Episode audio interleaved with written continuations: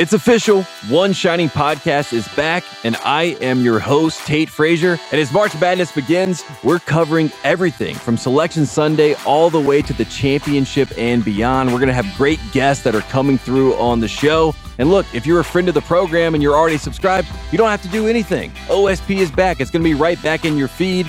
And if you're not a friend of the program and this is your first time on the rodeo, then let me tell you this you need to go to Spotify, Apple, or wherever you get your podcasts and smash subscribe today because the OSP show is back. It's New York, New York, presented by FanDuel. The second half of the NBA season is here, and you can bet on the action with an assist from FanDuel, America's number one sports book. Right now, you can check out the new and improved Parlay Hub. Filter by odds, sport, and bet type to easily find the most popular parlays and same game parlays all on one page. Plus, start betting on the Explore page and the Pulse and Bet Live same game parlays for every NBA game. So download the app today and bet with FanDuel, official partner of the NBA.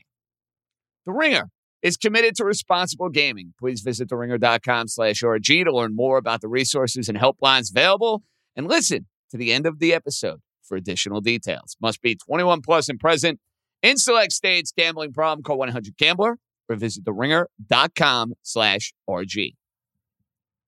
This episode is brought to you by Empower. You got money questions like, can I retire early? What are my best savings options? Can I afford to pay for my kids' education? Luckily, Empower has all the answers. With Empower's real time dashboard and real live conversations, you get clarity on your real life financial goals. So join 18 million Americans and empower what's next. Start today at empower.com. Tap the banner or visit this episode's page to learn more. Sponsored by Empower, not an endorsement or statement of satisfaction by a client.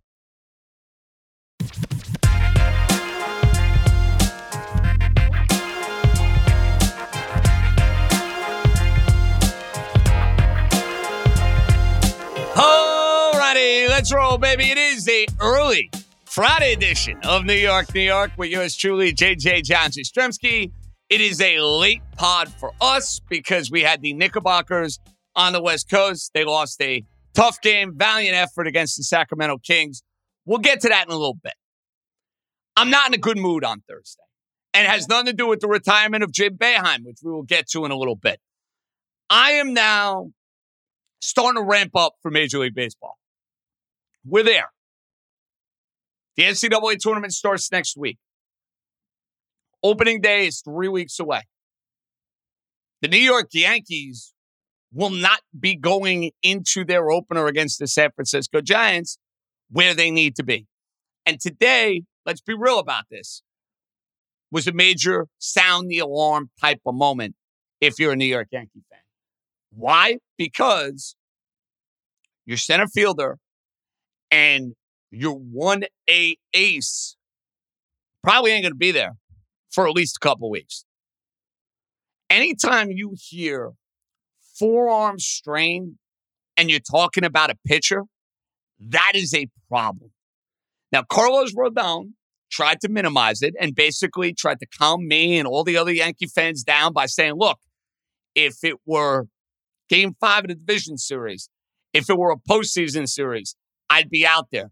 This is a matter of getting me through the regular season, the postseason, so we can accomplish what we want to accomplish. Carlos, that's great. I hope, I pray this ain't a big deal. You're back in the middle end of April. There's nothing to discuss, and we go on our merry way. The problem is, I got a lot of PTSD. Bad injuries, being around it, knowing the deal. And when you hear forearm strain, the forearm strain leads to the elbow injury. The elbow injury leads to worst case scenario. We all know what worst case scenario is for Carlos Rodon. Under the knife, Tommy John surgery, $120 million or whatever the hell they paid him down the drain for a year or two. You don't want to even put that in the air. Because remember, they brought Rodon in to go and take them to the next level. You take Rodon away from the New York Yankees, and then you're basically talking about the same team you had last year. A good team, a playoff caliber team, but a team that didn't necessarily close the gap with the Houston Astros. So I am on pins and needles over the next few weeks, making sure everything's okay with this guy because his stuff plays, his stuff is nasty. He should be a monumental asset for the Yankees. And if he don't go, it's problematic. Then you get to Bader. Anytime you hear oblique injury, oblique, Yankee, bad. Oblique, baseball player, bad. It's tricky. They're not easy recoveries. They're slow healing recoveries. And if you think about the change in the Yankee lineup in the month of September, to me, it boiled down to two guys that really jump started them. It's Waldo Cabrera and Harrison Bader. Harrison Bader started playing center field for the Yankees, and he's getting after it. And he's putting the ball in play, and he's running the bases, and he's giving the team energy. Then you watch him pick it in center field. It's the best center fielder defensively the Yankees have had in a long, long time. I love Harrison Bader's game. But now, two years in a row, you're dealing with an injury. And I got to assume opening day, oblique, I don't think he's going to be out there. So that Yankee outfield depth all of a sudden is tested. Who's playing center field? You know, they're spending all this time talking about Aaron Judge playing left. Is Aaron Judge now playing center? Is this Waldo Cabrera getting an opportunity to play center field? Is Stan going to play more in the outfield? Does that mean I actually have to see more Aaron Hicks hide the women and children? Yeah, probably. That's not a pretty sight for the Yankees. So the Yankees have now lost Rodon, Bader, and in the bullpen, Kahnle, who I loved. They're taking it easy with him with bicep tendonitis, and Trevino. Not the way you want to start your year. Look, these things happen over 162. Everybody has injuries. Everybody's dealing with something. Rodon and Bader, especially, these are two key cogs in the Yankee operation. To get that news hit me in the face today, not ideal. When it rains, it pours. Now, I wanted to get to something I saw at the Big East tournament today. St. John's, who, let's be real, is completely irrelevant from a New York basketball sense. You know, I'm in nostalgia mode right now because Boeheim retired or got forced out, however you want to look at it. I'm watching the Big East documentary late last night. I'm watching old Syracuse games because they're nowhere near the NCAA tournament. Like, I'm in that sort of mood. I'm watching this documentary, and they're showing clips from UConn, or excuse me, from Georgetown, St. John's in 1985. The sweater game with Carnesecca and John Thompson. And why am I giving you guys the history lesson? I know for people under the age of 25, they're like, JJ, spare me, you old son of a gun. We don't need to hear this right now. I'll tell you why you do. St. John's dominated the back pages of the papers. St. John's was the talking point wintertime in this town. They have not been that in forever. They lose Thursday in the Big East tournament. They choke the Marquette. What they do, they stink anyway. It's time to hire a new coach. Mike Anderson's a good man. He's had a good run in college basketball. He did not do the job. He did not get them to the NCAA tournament. They did not beat good teams. They have absolutely no buzz in town. There's a coach out there who'd get him a whole lot of buzz, and his name is Rick Pitino. It's as simple as one, two, three ABC for St. John's. You want to get back playing with the big boys. You want to be a factor in your conference. You want to be a factor in New York City. You want to matter once again? Go and hire Rick Pitino. It has now been 20 something years, 23 to be exact, since St. John's last won an NCAA tournament game. That is an eternity. Cannot be, that should not be. So as I'm watching all the college basketball today, and St. John's fades into the abyss, Go on high, Rick Pitino. And you'll thank yourself two, three years from now when you're back in the NCAA tournament, when you win an NCAA tournament game, when maybe actually, or a topic of conversation on this podcast. Remember, I said. Now, many of you are probably wondering what my thoughts were with the Boeheim retirement. I'm Mr. Syracuse. I bleed orange. I love my school. I love my basketball program. It's a big part of who I am as a broadcaster, as a podcaster. Like I I can't think of my chapter without Syracuse. And if I think of my chapter of Syracuse, Jim Boeheim's there. Not just for mine, for the last 47 freaking years. I mean, the guy was coaching a team when Gerald Ford was the president, for goodness sakes. I love Boeheim. He's an icon at the school. He's the most influential person in the school's history. He's an icon in college basketball, in the Big East, in the history of the Big East. He's one of the founding fathers. The Louie and Bouie show. Pearl, Carmelo, 10 fucking games with Gerry McNamara, six overtimes. Last couple of years, taking teams that weren't that good and getting them all the way to the Sweet 16 and the Final Four. Like, there's that. There's the crotchety, squinty eyes, the glasses, the picking of the nose, the whole deal. That's Jim Boeheim in a nutshell. Jim Boeheim did not get to dictate his terms on when he was leaving. That was obvious. I think if we're up to Jim, he would coach another year. I think the tune from the university changed dramatically from February when Jim's basically like, I decide when I'm leaving. Then there's that. There's more blowups. The team is losing.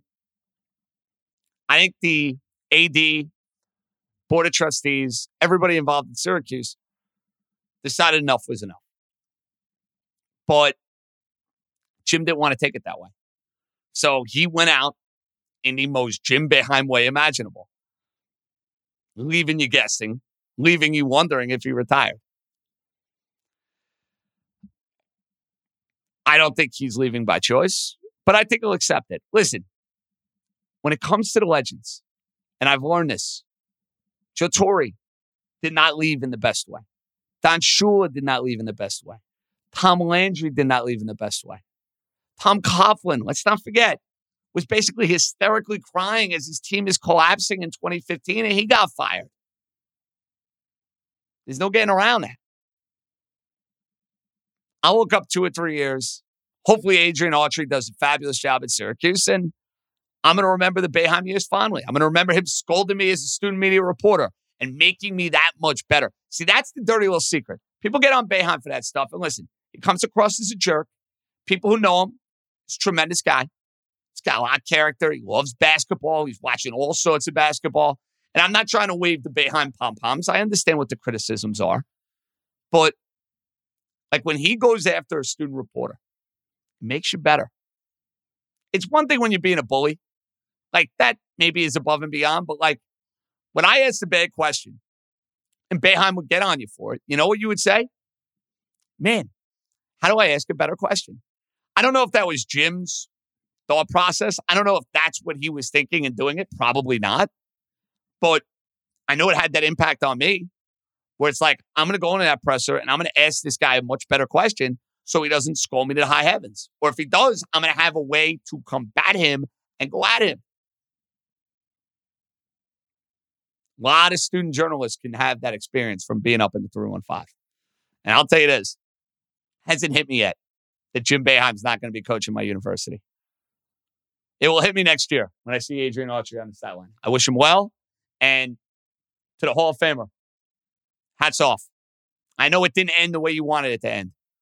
47 years, we're never going to see that at a university ever again. Coaching, Division One at the highest levels, not going to see in my lifetime, that's for sure. So hats off to Jim Boeheim. Finally, before we hit a couple of calls, I guess we'll save maybe the best for last or the worst for last. The Knick King game was phenomenal tonight. Can I just say that? You want a wildly entertaining, back and forth, chaotic, insane game. That's what you had. First half of this game, you think the Knicks are going to get absolutely steamrolled. You think the Knicks are going to get blown out of the building. They're down 20 plus points. They got no answer for Sacramento defensively. They got no answer for Sabonis. They got no answer for De'Aaron Fox. Brunson does not come back after halftime because he's dealing with issues with the foot. I don't think the Knicks would give you a mail in effort. That's not in this team's DNA. Even on a night when they couldn't hit an outside shot, they fight. They fight down 20 plus points, get back in the game, they tie the game, they come all the way back. Grimes gives them some great minutes. Hart gives them some great minutes. But unfortunately for them, not having Brunson, Randle going 2 of 12 from three, Obi Toppin bricking tons of threes, Barrett going 1 of 8 from three, Quickley going 1 of 8 from three and 1 of 11 from the field is not going to win you a game against one of the better teams in the Western Conference. And the Kings, to their credit, made big plays down the stretch. Sabonis made some big plays. Fox made some big plays. Huerter made some big plays. Lyles was great off the bench. He had a couple of N1s, getting in a rack, hitting seven free throws. And the Knicks lose a hard fought game in an environment. I'm telling you right now, Sacramento in the postseason is going to be off the freaking rails. Good for those folks because they like been walking in the desert. They're beyond thirsty and, and they see the water in their building and they're letting out the screams to the high heavens singing, Hallelujah, baby. We got playoff basketball once again. They got a really fun team. The Knicks have a really fun team. This loss does not get me. The Tuesday losses, I said earlier in the week, did not get to me. This Brunson situation is a problem. Jalen Brunson is so important to what the Knicks do. They go as he goes. He's tough. He wants to be out there. Did the Knicks maybe make a mistake by playing him in this game against Sacramento? You could make that argument. And him re aggravating this injury. Maybe he wasn't ready to play and he wanted to be out there. But they need to get Jalen Brunson right between now and the end of this season. And it sucks because you got momentum and you don't want to sacrifice games, but you want to have your best foot forward, no pun intended, going into the postseason. You will not have your best foot forward if Jalen Brunson is not able to give it a go. And if Jalen Brunson is not at 100%, they got to find a way to get him right. Does he sit the rest of this West Coast road trip? Try saying that 10 times fast? Might have to think about it if you're Thibs and company. But now the Knicks, not an easy stretch. LA, LA, and then they wrap up with Portland. Can the Knicks get one of the two games in LA and then get the game against the Blazers before heading home? I would sign for that on the dotted line. I would have signed for two wins on this West Coast trip without hesitation. Tough start. Good fight tonight, but not good enough. 122, 117. Knicks lose to the Sacramento Kings. But more importantly, the status, the health, the overall well being of Jalen Brunson. Let's hope it's okay. We'll have Zach Braziller from the New York Post, who is doing the Big East tournament. He's been with the Knicks basically all year. He's taking a little break from the Knicks. Didn't want to go on the West Coast. I guess he want to cover some college basketball. Before we do that, let's do some voicemails. 917 382 1151. Let's hear them. JJ, Joe K from Brooklyn here. Uh, I figured I'd call him about Boeheim. Uh, you know, you and I have been texting about this a little bit, but, uh, you know, it was time to go. Uh, it really was. Uh, it's, it's weird because today is the first day I woke up, uh, in my 45 years on earth and Jim Boeheim was not the next basketball coach, which it took a second for that to sink in. Um, you know, he's going to be missed for sure, but it just seemed like the game had kind of gotten away from the last couple of years. It's time for some new blood there. You know, I would have much rather have had Mike Hopkins take over, but, uh, you know, we'll see what Adrian Autry's got and go from there, you know? but yeah, let's. Uh, I don't know what to say, man. It's uh, it's kind of weird that he's no longer the head coach, and that you know, there's so many memories about him. It's just it's so much. It's so ingrained in like all our experiences up there. You know. Anyway, man, talk to you soon. Well, I appreciate it, Joe. Um, it is weird, and it's really going to hit me next year when I'm watching that first Syracuse game, or whenever they come to Madison Square Garden, whenever they come to the Barclays Center, and I always try to see Syracuse at least twice, three times a year. I go to the Carrier Dome for a game. I usually try to go if they're playing the ACC tournament locally. I'll definitely go to a game then. Uh, and when they play locally, I mean, I went to the Richmond game this year, especially Barclays. Hop, skip, and a jump from where I live. I'm there in 20 minutes, for goodness sakes. When I'm at one of those games and I don't see Jim in his quarter zip, picking his nose, yelling and screaming at somebody, it's really going to hit home to me. And I mean, the memories of seeing Boeheim coach are, are off the charts. My favorite Syracuse run, though, without a doubt, I think this is going to surprise a lot of people. It's not when I was in school. It's not Jonny Flynn year. 2010 was amazing. It's the best Syracuse team I've ever seen in my lifetime. Better than 2003. That's how good that 2010 team was. If Onuaku doesn't get hurt, they absolutely win the national championship. I'll take that to the grave. But my favorite Syracuse run was the 2016 Final Four because they lost to Pittsburgh. First game of the ACC tournament. Everybody thought they were out. There's no way in the world they're making the tournament. I went ballistic at a fantasy baseball draft when they got in. And I didn't know that the bracket had been leaked that year. Remember, that was the year the bracket was leaked. I didn't believe it. I'm like, uh, I don't believe this bullshit. They're not in. They got in. I'm going nuts. Then I go down to Dominican Republic, the great Joe Vivara's bachelor party. And great time, couple Presidentes, couple Cubano cigars, and I'm just, I'm betting like an animal on all these games. Syracuse plays the first game at noon, and I'm like, we are housing the Cuse against Dayton. They win by 20. Michigan State gets beat. They get the 15 seed Middle Tennessee. All right. All of a sudden, it's a surprise trip to the Sweet 16. 10 seed, awesome. House money. They play Gonzaga. Down big, start pressing. That Gonzaga team, remember, they had Sabonis, they Wiltjer. That's a good Gonzaga team, despite the fact they're 11. They come back, crazy comeback, line with the block, they win the game.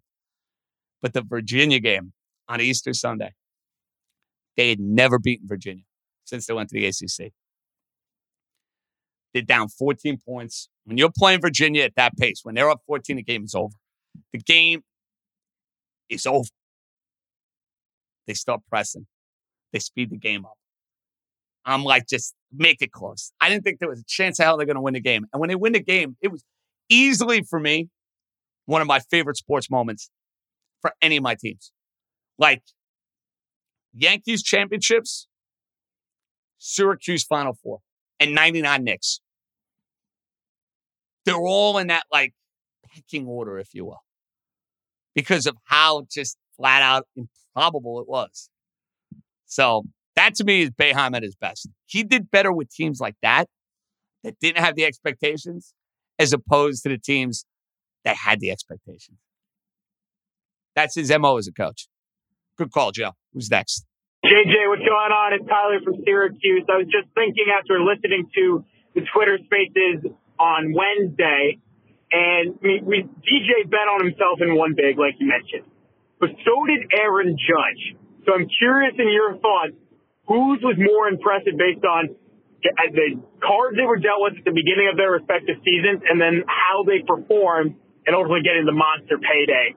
For me personally, I think it's DJ because Judge we knew was going to be on this team for the Yankees in some way, shape, or form at the end of last season or at the beginning of last season going into next season. DJ, that was not his case at all. I mean, he played his fucking balls off and ultimately has earned this big mega deal. So want to get your thoughts, man. Hopefully, uh, we hear from you and have a great rest of your day. I appreciate that, Tyler. That's a great question.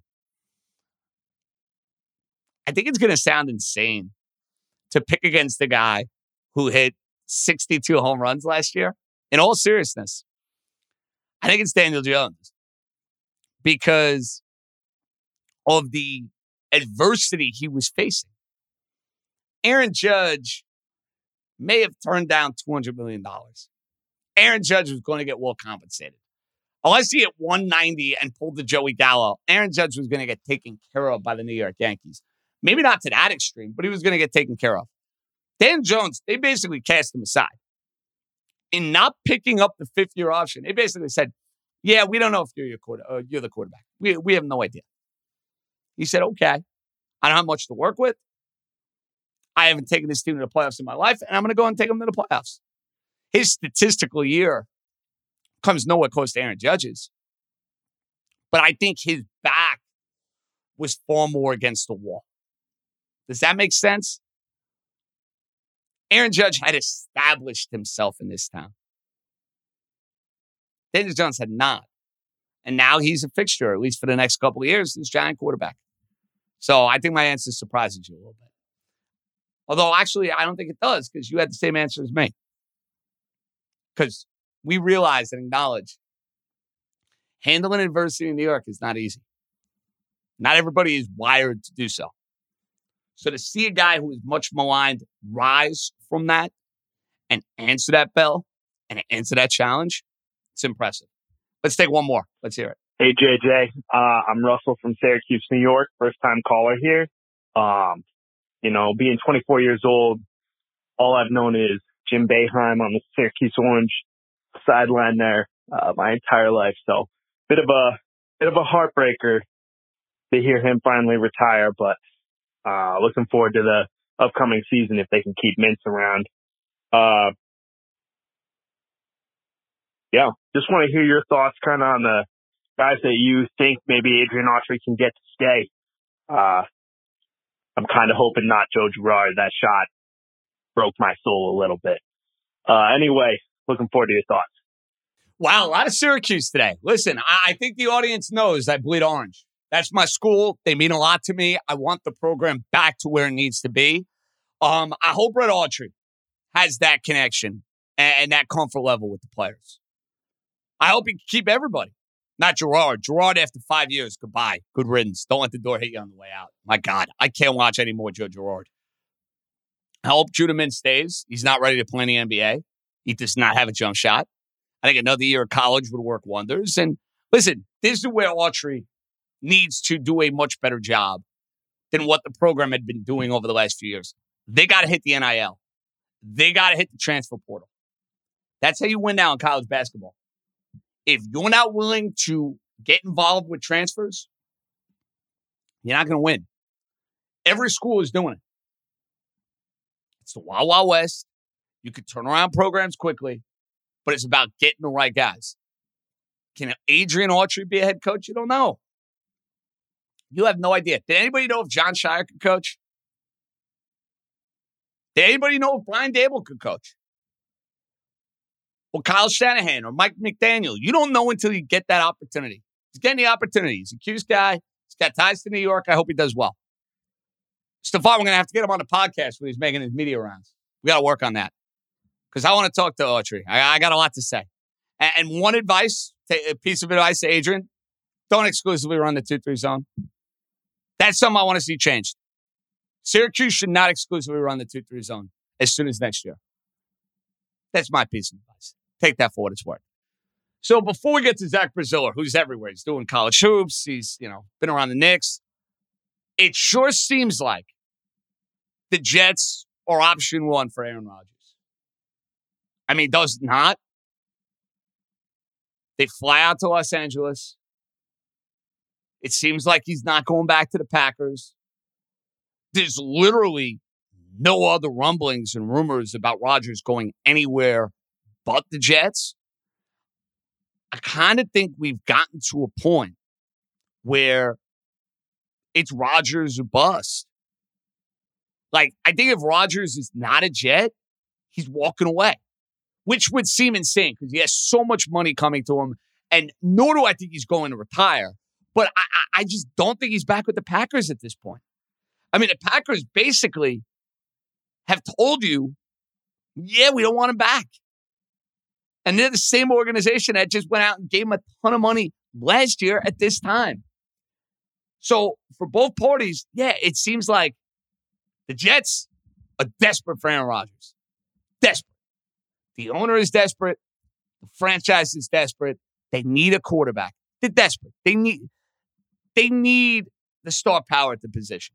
They don't want to go in the draft again. I understand why. And they're not in on the Garoppolos and the Mayfields. They want a star. And it sure seems like if Rodgers is playing, he's going to be a Jet. It's going to be a whole lot of fun. I went on Simmons Pod actually earlier today to discuss it. I would do it. I think I'm on record of saying it 10 zillion times. Is there blow up factor? Of course there is. His personality, New York City, his age. Is he the MVP was two years ago? Or is he the above average quarterback he was last year? I think with better talent around him and a better defense, you get a high quality year or two out of Aaron Rodgers. But the AFC's tough. Listen, one thing I'll say, and it's a caution, warning, whatever you want to call it for Jet fans. Aaron Rodgers guarantees you nothing. I think it makes you a playoff team. I think you're far more viable to go and win the division. But does Aaron Rodgers coming to the Jets? Oh, hands down, they're going to go to Super Bowl next year? No. AFC is way too good. It's way too competitive. So it makes you more of a player. And I think for the next two years, where this Jet roster is at, that's the move you got to go make. It's not ideal because you didn't develop a quarterback. You got to roll the dice and hope that Aaron Rodgers embraces and is about the New York scene, franchise, savior, all of it. Bring it on, baby. For New York, New York's sake, I am praying Aaron Rodgers in New York, Jet. Oh, ah, it'd be fantastic. You want content? That's the ultimate form of content. All right, Zach Braziller, our NBA college extraordinaire, friend of their program, is coming up next. This episode is brought to you by Hotels.com. If you're busy like me and you're trying to catch your kids' games, it's important to have somewhere where you can go to find a good hotel. We're all over the place. Sometimes, you know, we're in Florida, we'll be in New York, we want to take the wife on a quick vacation and get away. Whether you're looking for a relaxing getaway or heading out of town to see the playoffs, Hotels.com app has a perfect hotel for every trip. Compare up to five hotels side by side so you can see prices, amenities, and star ratings without having to switch back and forth between options. So start planning your next getaway and find your perfect somewhere in the Hotels.com app today. Just because you wrestle alligators for a living doesn't mean you should have the skin of one. Say goodbye to dry and cracked skin with Old Spice Super Hydration Body Wash with vitamin B3. Made for 24 7 renewing moisturization with daily use. With scents of vanilla and shea, people will think you've taken up candle making as one of your hobbies. And there is nothing wrong with that. Old Spice Super Hydration Body Wash. Shop Old Spice now. It's a late Thursday night. It's now an early Friday morning. This guy has been basically working every single day. So I thought it was perfect timing. You had a Knicks late night game, but he's doing the Big East tournament. Zach Braziller, does it feel weird being back doing college basketball again with all the Knicks you've been doing, my man? How we doing? I'd say just bouncing around. And yeah, I mean, look, back doing college for doing the tournament and, you know, it was, uh, definitely an interesting uh, day at the Garden. You know, two, three really good games, and yeah, obviously Creighton hammers Villanova, and look, St. John's basically does what they did last year, where they they have the one seat on the ropes and can't finish them. That's been the mo for Mike Anderson in the Big East tournament. That's been the mo for St. John's since he's taken over. Good enough to lose, good enough to compete with these teams, but they can't go and finish these games. And he seemed like a guy, ZB, who wanted to be back next year. Uh, he shouldn't be back though. St. John should be in the market for a new coach. You and I have talked about it multiple times. It should be Rick Pitino. The sense you're getting around St. John's twofold. One, do we think Anderson has coached his last game with the program? Two, if the answer to that question is yes, is Rick Pitino the front runner to get St. John's back to a path of much needed relevancy? Yeah, I think Anderson done. Look, he, his first two years I thought were decent, but when you look at what they've done the last two years, you, you can't bring him back. Three and twenty-two in quad one games, two and fourteen against ranked teams. The last two years, people thought they were good enough to make the tournament. I thought they had enough talent to make the tournament, and they really didn't come close. You, you, if you bring him back, you're sending a message to your fan base you don't care about winning. The new president, uh, Brian Shanley, is a guy who developed that program at Providence. They brought him in here to elevate the program. I, I think Anderson is done. And Petit, there's mutual interest. There's no doubt about it. St. John's is interested in hiring him. Shanley almost hired him at Providence 12 years ago when he went with Cooley. Pitino kind of backed out the last second. They thought they had him, didn't want to move his family from Louisville. There's mutual interest. You're also hearing Texas Tech is interested. I do not think Pitino's going to Georgetown. It doesn't sound like they want to hire him. I think there's a good shot. It's fluid. I, am not going to say he's definitely the coach. I'm not going to say he's definitely not the coach. I think it's very realistic. There's some still some higher ups at St. John's on the board who are kind of hesitant, but I do think this is something that can happen. Look, You never know. Let's gonna see what let's see what happens here. Let's see what else opens up. Pitino's gonna leave Iona. I don't think there's any question about it. Now the question is where does he go? I, but I do think there is a very good chance that he could be the next St. John's coach. That's amazing news if you're a fan of the Red Storm. If you're a St. John's fan that hasn't won a tournament game in 20 plus years, you mark my words. You hire Rick Pitino, you're winning an NCAA tournament game. That's all there is to it. He's one of the best coaches of my lifetime. Say what you want about his past. Say what you want about what happened at Louisville. The guy's a flat out winner. ZB, why no interest from Georgetown? He's not going to Texas Tech. There's no way in the world Rick Pitino, who moved back to New York City, is going to leave the metropolitan lifestyle of New York or Washington or one of those places to go live in, in Texas. I, I, can't see Rick Pitino coaching Texas Tech under any set of circumstances. Uh, but why no interest from Georgetown out of curiosity? Yeah, I'm a little surprised. You hear the president, you know, is just just doesn't want him as the face of the program. You know, you've I've heard Micah Shrewsberry. There, um, you know, even Ed Cooley. Although I just can't see Cooley leaving Providence. He's a hero there. Yeah, I'm a little surprised. You know, you heard throughout the year that that was definitely something that could happen. It, but it, it just right now it doesn't seem like it's going to happen. I think one thing you got to realize this time of year, stuff can always change. And I, until recently, I really never thought St. John's and Pitino was something that could happen. I didn't think he was all that interested in the job. I didn't think the hire to the school would go for him. But basically, the last three days, you've heard a tons of talk from everyone that it's very possible. Now, let's you know, let's see crazy things can happen. What you know, let's say Iona gets to a Sweet 16, something crazy like that. Maybe that changes things. Maybe a job opens up we're not expecting to open up. But right now, I think there's a very decent shot that uh, he's going to be in Queens. So that's good news if you're a Red Storm fan. I'm curious. You were at the Big East tournament all day. You know what's the number one subject to me that's been near and dear to my heart for the last 48 hours? The idea that Boeheim is finally out after 47 years of coaching Syracuse. Was that major chatter, ZB, throughout Madison Square Garden? Were you hearing a lot of Boeheim anecdotes? Were a lot of people surprised with that announcement for Wednesday?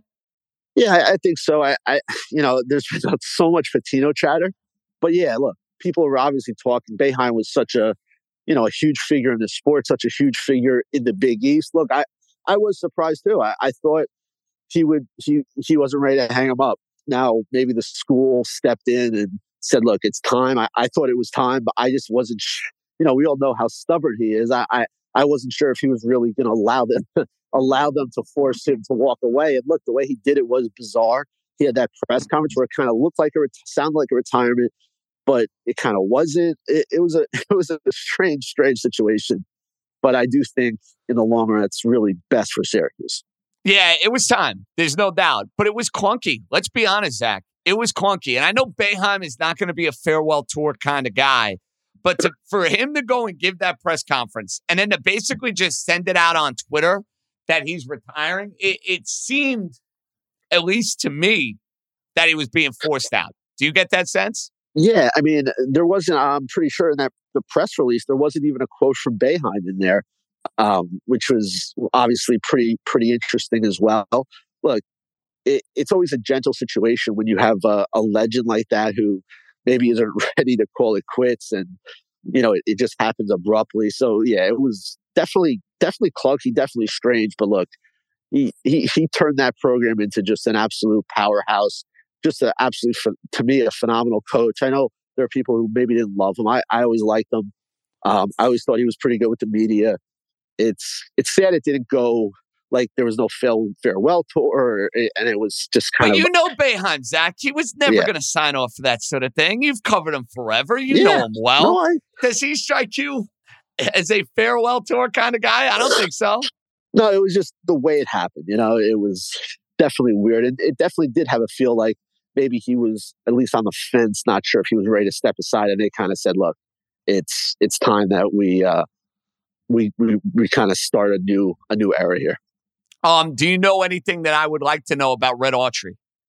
Look, he's people love him. He's a good recruiter. He's a, he was a New York guy, very you know very personable. I you know I've have had I've had the chance to talk with him a bunch of times over the years when he was in here recruiting or just you know seeing him at different events. I, look, you never know how a coach, a guy's going to do. You, you really don't. But he's been a guy. He's been someone who's coached for a long time at the high major level. You know, he he was at Virginia Tech before. He's he's a to me, I, it definitely makes a lot of sense to why they decided to elevate him. Well, they're keeping it in the family. That's what they've done with these legendary schools. You saw with Duke and Scheyer. You saw with UNC and Hubert Davis. Villanova goes and gets Neptune, even though he was one year at Fordham. Let's be honest, he's a Villanova guy through and through. I'm not the least bit surprised. Syracuse going with one of their own. Okay. Big East Friday. We'll get to the Knicks in a minute. Creighton, UConn. Who's a more dangerous NCAA tournament team? I'm actually going to say UConn. I just think they're wow. Depth, you're in on I, UConn. So the computers. Just, you're in on UConn. Okay. I just like I just like their depth more.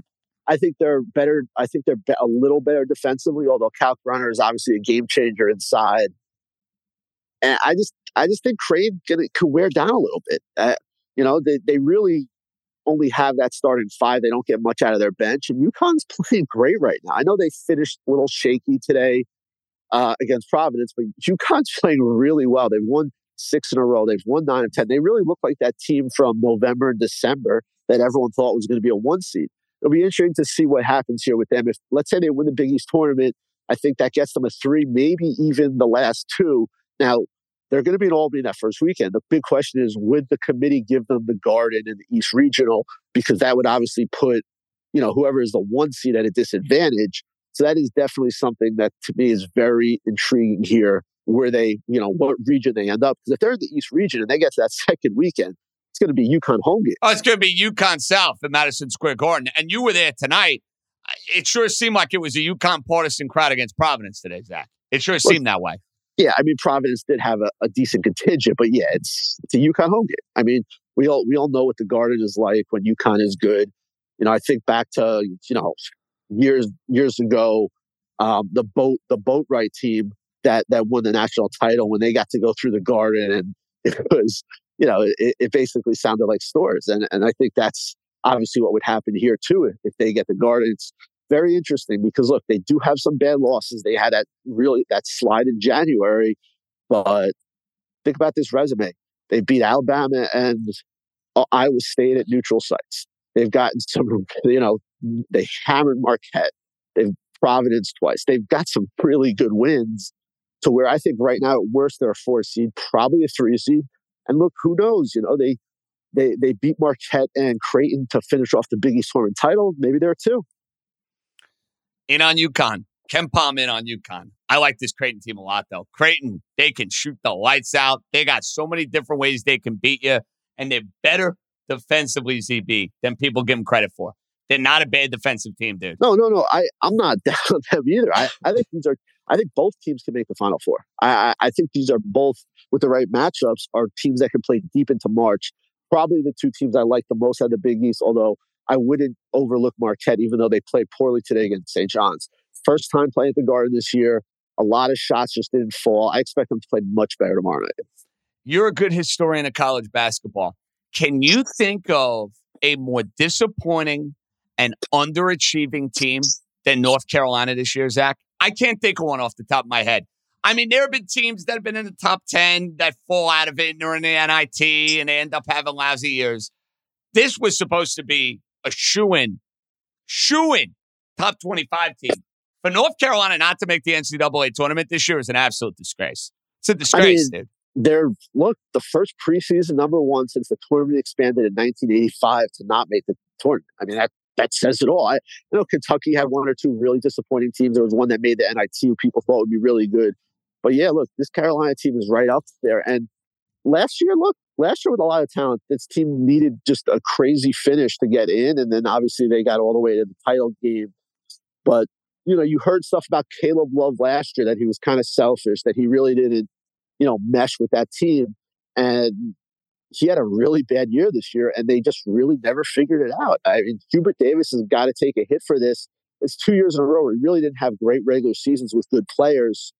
Um, I'd be a little concerned if I was a Carolina fan. Very interesting. And they could get ready for the NIT next week. All right, ZB. We know you've been spending a ton of time with the Knicks. You don't make the West Coast trip because you're doing the Big East tournament. Would you be more concerned about what you saw Tuesday night, Charlotte, followed up by another loss here against Sacramento. Sacramento's a really good team. Knicks are down big in this game. They come storming back. Then they can't hit some shots. You know, they can't capitalize on second and third opportunities. And Sacramento's a fun team. I mean, De'Aaron Fox is fun. Sabonis is fun. Lyles had some big plays down the stretch, killed them. No shame in losing to Sacramento. But are you more concerned? West Coast trip coming up, little dose of reality for a team that was as hot as anyone? Or is it this Brunson news comes back tonight, plays the first half, doesn't play in the second half? What would have you more alarmed? Uh, Brunson, hundred percent. Look, they they played. You know, they were obviously really tired. They played really poorly against Charlotte. It happens. It's a long season. Um, tonight they lose to a really good team. I don't think people quite understand the Kings are really good. Um, so look, I completely chalk that up. I, I love the fight in the second half when they're down big. But yeah, Brunson's the Brunson's the concern. Uh, this is a guy who always wants to play. He's an old school guy. The fact that he he played that first half and then couldn't go in the second half has got to be a concern. You got to wonder if he's even going to play any more games on this West Coast trip. The fact that he took two games off, couldn't come back here, is is obviously a concern, no doubt about it. And he's I know Quickley was amazing against the Celtics, and Quickley's had a great year. But this team is about Brunson. It's about his leadership. And look, they don't lose that game to Charlotte if he plays. I have no question, no question in my mind they don't lose that game. Oh, 100 percent, Zach. How many games this game. year did it feel like the Knicks are going to lose and Jalen Brunson would find a way to make a big play late right. in the game and they would go win it? I could find you at least five or six games I could think off the top of my head against some mediocre teams where it's like, well, thank God Jalen Brunson right. is a member of the New York Knicks. They didn't have that on Tuesday. They didn't have it in the second half tonight. And let's be honest, dude, it showed. Yeah, and look, Quickley, Quickley was not good tonight, no question about it. I, Thibs was a little surprising tonight, not playing Robinson. I felt like he should have went to Grimes early in that fourth quarter. No Barrett. To me, he he fell in love a little too much with Quickley tonight. I, I would have gone a little with some different lines, but I think he's done a really good job this year. And look, for the Knicks, it's all about just getting the five seed, and I don't see why they won't. The Nets are are well, it's obviously not the same Nets team. You know, the, the Heat are losing games the Knicks are still going to, you know, as long as they don't fall apart here, they're going to be the five seed. They're not going to catch Cleveland. Look, it's it's it's a it's a really good year if they get the five seed. Then you see what happens, which would be a really really fun series. But yeah, it's to me two losses, no big deal. I expect them to go two and two on this trip. You beat Portland and you find a way to beat the Lakers. Clippers is going to be a tough game. I'm just I am worried about Brunson though. There's no question about it. If he's not, if he couldn't play tonight in that second half, it's got to be really bothering. And that's problematic. If they're going to be a team that has a chance to win a playoff series and is going to challenge, let's say, the Celtics in the second round, they cannot do that without Jalen Brunson. That goes without saying. Um, final one, ZB. You spent a little time around the Knicks when they were in the playoffs against Atlanta two years ago. This year, you basically have spent the entire year around this Knickerbocker team. They've been fun. They like each other. They play hard every night. Is this team, in your opinion, much better suited to handle the postseason as opposed to the team from two years ago? I would say yes because of the Brunson factor, but it does it go beyond that, in your opinion? No, yeah, no, I think they're much better prepared for it. First of all, Brunson. Second of all, Mitchell Robinson's healthy. They're much better offensively. Quickley's better than he was. Obi's better than he was. Barrett's better than he was. You have Hart. I think it's a much better team than that team. And that was a like weird year. Obviously, it was COVID and you know no fans for most of the season. And that Hawks team, people didn't realize how good they were. They were playing unbelievable. And I'm not taking anything away from the Cavs. The Cavs are a bad road team. You know, so you get in that series and you have a, you find a way to win one or two games on the road, and they play them really well in Cleveland. You're gonna have a great shot, great shot to win that series. Knicks have beat Cleveland here two out of three. They have a ton of you know now with Hart and Brunson and Quick and uh, Hart and um, Grimes and Quickley, they have good defenders on the perimeter that that you can throw at Garland and Mitchell. That first game when Mitchell went nuts, Grimes was still hurt. They didn't have Hart, so yeah, I think they're much better prepared. But look, they need they need hundred percent Brunson for that series. There's no doubt about. It. Zach Braziller, a man of many talents. Uh, keep up the good work. Uh, where to? It's Biggie Saturday. Are you back? Are you, you know not we on might, this? We might, we might, we might have a little stop in Brooklyn on a Saturday to watch the Fordham Rams. By the way, I didn't mention that. I'm glad you mentioned that. Do they have a realistic chance of getting to the A10 final? Yay or nay? Yes, they have a realistic chance to get to the final. Dayton beat them up earlier in the year, but Dayton's a very up and down team. They weren't good today against St. Joe's. I think Fordham has a has a realistic shot to get there. I just don't like them against VCU. They they need St. Louis to knock off VCU in that other semifinal for me to think they have a real shot to uh, to get to the tournament. Could you imagine, Zach, if we're talking about Fordham on Sunday afternoon with a chance to go to the NCAA tournament on big CBS? That'd be a huge deal. I mean, they had, I heard they had about 2,000 students at the game today. Great atmosphere. They've done, a, you know, Keith Urgo's done an absolutely fantastic job. I'm, lo- I'm really looking forward to what Saturday is like. It should be a fun atmosphere. If they ever get to Sunday, that would be just amazing when you know what this program has been through the last, you know, three decades. I like the sound of that. Listen, I got a lot of Fordham in my family. I am not a Fordham guy, but with Syracuse not having a dog in a fight, I'll get on the bandwagon, bro. ZB, keep up the good work, man. I'm sure we'll talk Knicks, tournament, all that good stuff. Keep going, all right, baby? All right, man. Be in touch. That's the great Zach Braziller. He's spending all year with the Knicks, doing college basketball now. Figure with all the coaching stuff, we have a little bit of fun. All right. Jeff Money, before we say goodbye, a lot more to do. We'll come right back. This episode is brought to you by State Farm. You might say all kinds of stuff when things go wrong, but these are the words you really need to remember. Like a good neighbor, State Farm is there. They've got options to fit your unique insurance needs, meaning you can talk to your agent to choose the coverage you need, have coverage options to protect the things you value most. File a claim right on the State Farm mobile app and even reach a real person when you need to talk to someone. Like a good neighbor, State Farm is there. All right. Before we hit Jeff Money and before we say goodbye, Larry, I didn't forget about you. We didn't do trivia on Tuesday, but I have it ready to go. A little trivia Thursday. Different day, hopefully same result. Let's hear it, Poppy. This is Larry. No layups Tuesday. Okay, JJ, question one is who was the last pitcher to have back to back 20 win seasons? Second question is last year, six guys walked more than they struck out. Hint, five of them in the AL. Can you name the six? I'm out. Wow. No layups today from Larry. Six guys walked more than they struck out, and five are in the American League. Okay. I'm going to go with number one right out of the gate. Jose Altuve. Wow. Surprised by that. Guess he doesn't walk enough. Guess he doesn't walk enough. Um, guess number two, Rafael Devers. We're off to a high flying start. Walk more than strike out. Jeez Louise.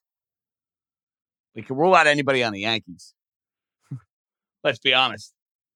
Rule out anybody on the Yankees. Five are in the American League.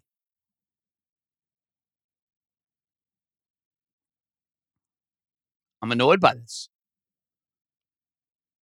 Oh, I think I have one. Steven Kwan, Cleveland. There we go. He was tremendous last year. I had him in fantasy. Absolutely tremendous. All right, Kwan, one down, five to go. Four more in the American League.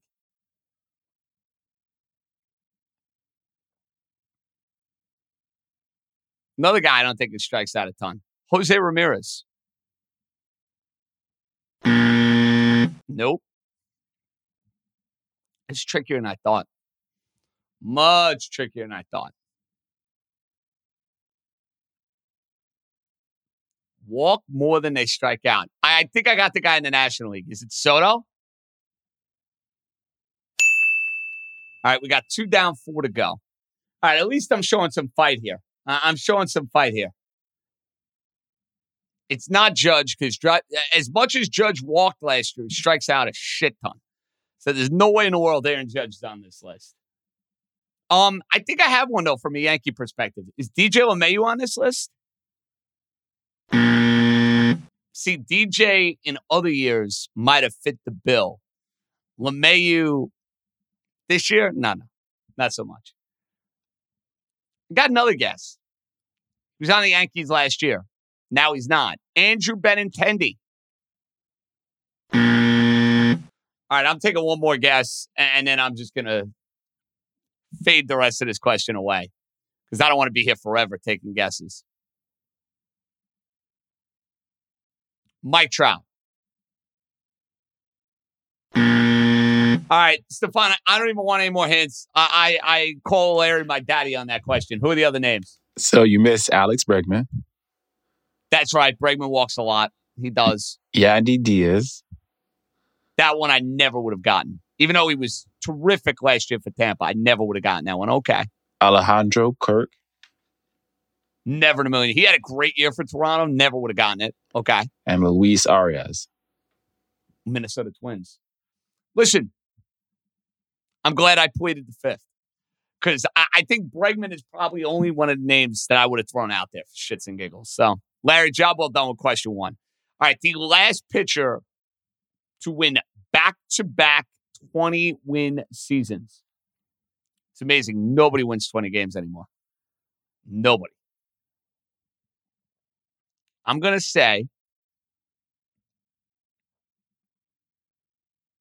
Tim Lincecum. All right. I'm thinking Cy Young winners. Roy Halladay. Not Roy Halladay. All right. No Cy Young Award winner. Cliff Lee. Wow. Am I on the right track, Stefan, or no? Yes, mid 2000s pitcher. You're in the right. I'm in the right ballpark. Right I'm ballpark. in the right ballpark. I thought so. I thought so. Back to back 20 win seasons, mid 2000s. Bartolo Colon. Didn't do it back to back years. Chien-Ming Wang never won 20. He won the high teens back to back years for the Yankees. Never won 20. Mark Mulder. Uh, this is getting annoying. See, this is one I want to get right because I feel like I'm right there. Mid 2000s, back to back 21 seasons. Oh, I saw him at Super Bowl. Big fella, CC Sabathia. Jeez. All right, I'm taking one more guess and then I'm going to get a hint here. It's not King Felix because he never won. He was on crummy teams. Not King Felix. Back to back 20 win seasons.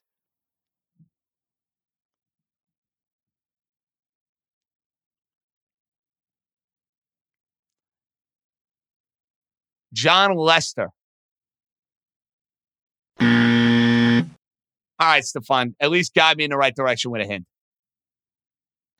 Um, this guy,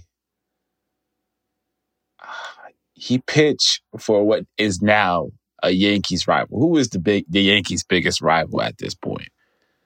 In the mid two thousands? No, I, currently they're The they're Houston, the Houston Astros. okay. I'll give you that. Roger Clemens. Wow. That was my guess. Astros, Roger Clemens. Okay. Roy Oswalt? Wow. I would not have put Roy Oswalt as a guy who won 20 games back to back years.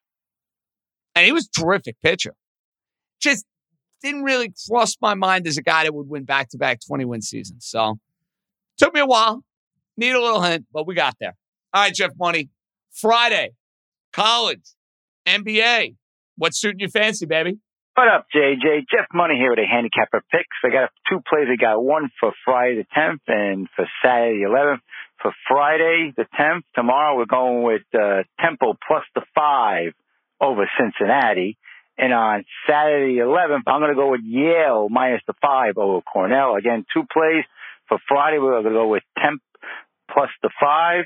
And I'm going to go on Saturday with Yale minus the five. And everyone can follow all my daily plays on Twitter at Jeff Money. Okay, JJ, I'm out of here. Let's go. Jeff Money really digging deep with the college basketball. Now, I was given a bunch of plays on the Ringer Gambling Show. I got a couple I like tomorrow. I am betting Rutgers. See, the mush is over. They ended up beating Michigan. They should be in decent shape to get in now. Win over Purdue, they're a thousand percent in. I'm grabbing five and a half. Going up against that fraudulent Purdue team. I like Rutgers. And then at night, I love Penn State. I love Penn State against Northwestern. I think Penn State's better than a record. I was super impressed with the way they played tonight against Illinois. I think Northwestern's a little bit better in their record. I'm on the Nittany Lions. I'm on Miami too against Duke. Sorry, Stefan. Duke, I know everybody loves them. They smoked Pitt. I lost money on the game today. Miami has been pound for pound the best team in the ACC all year.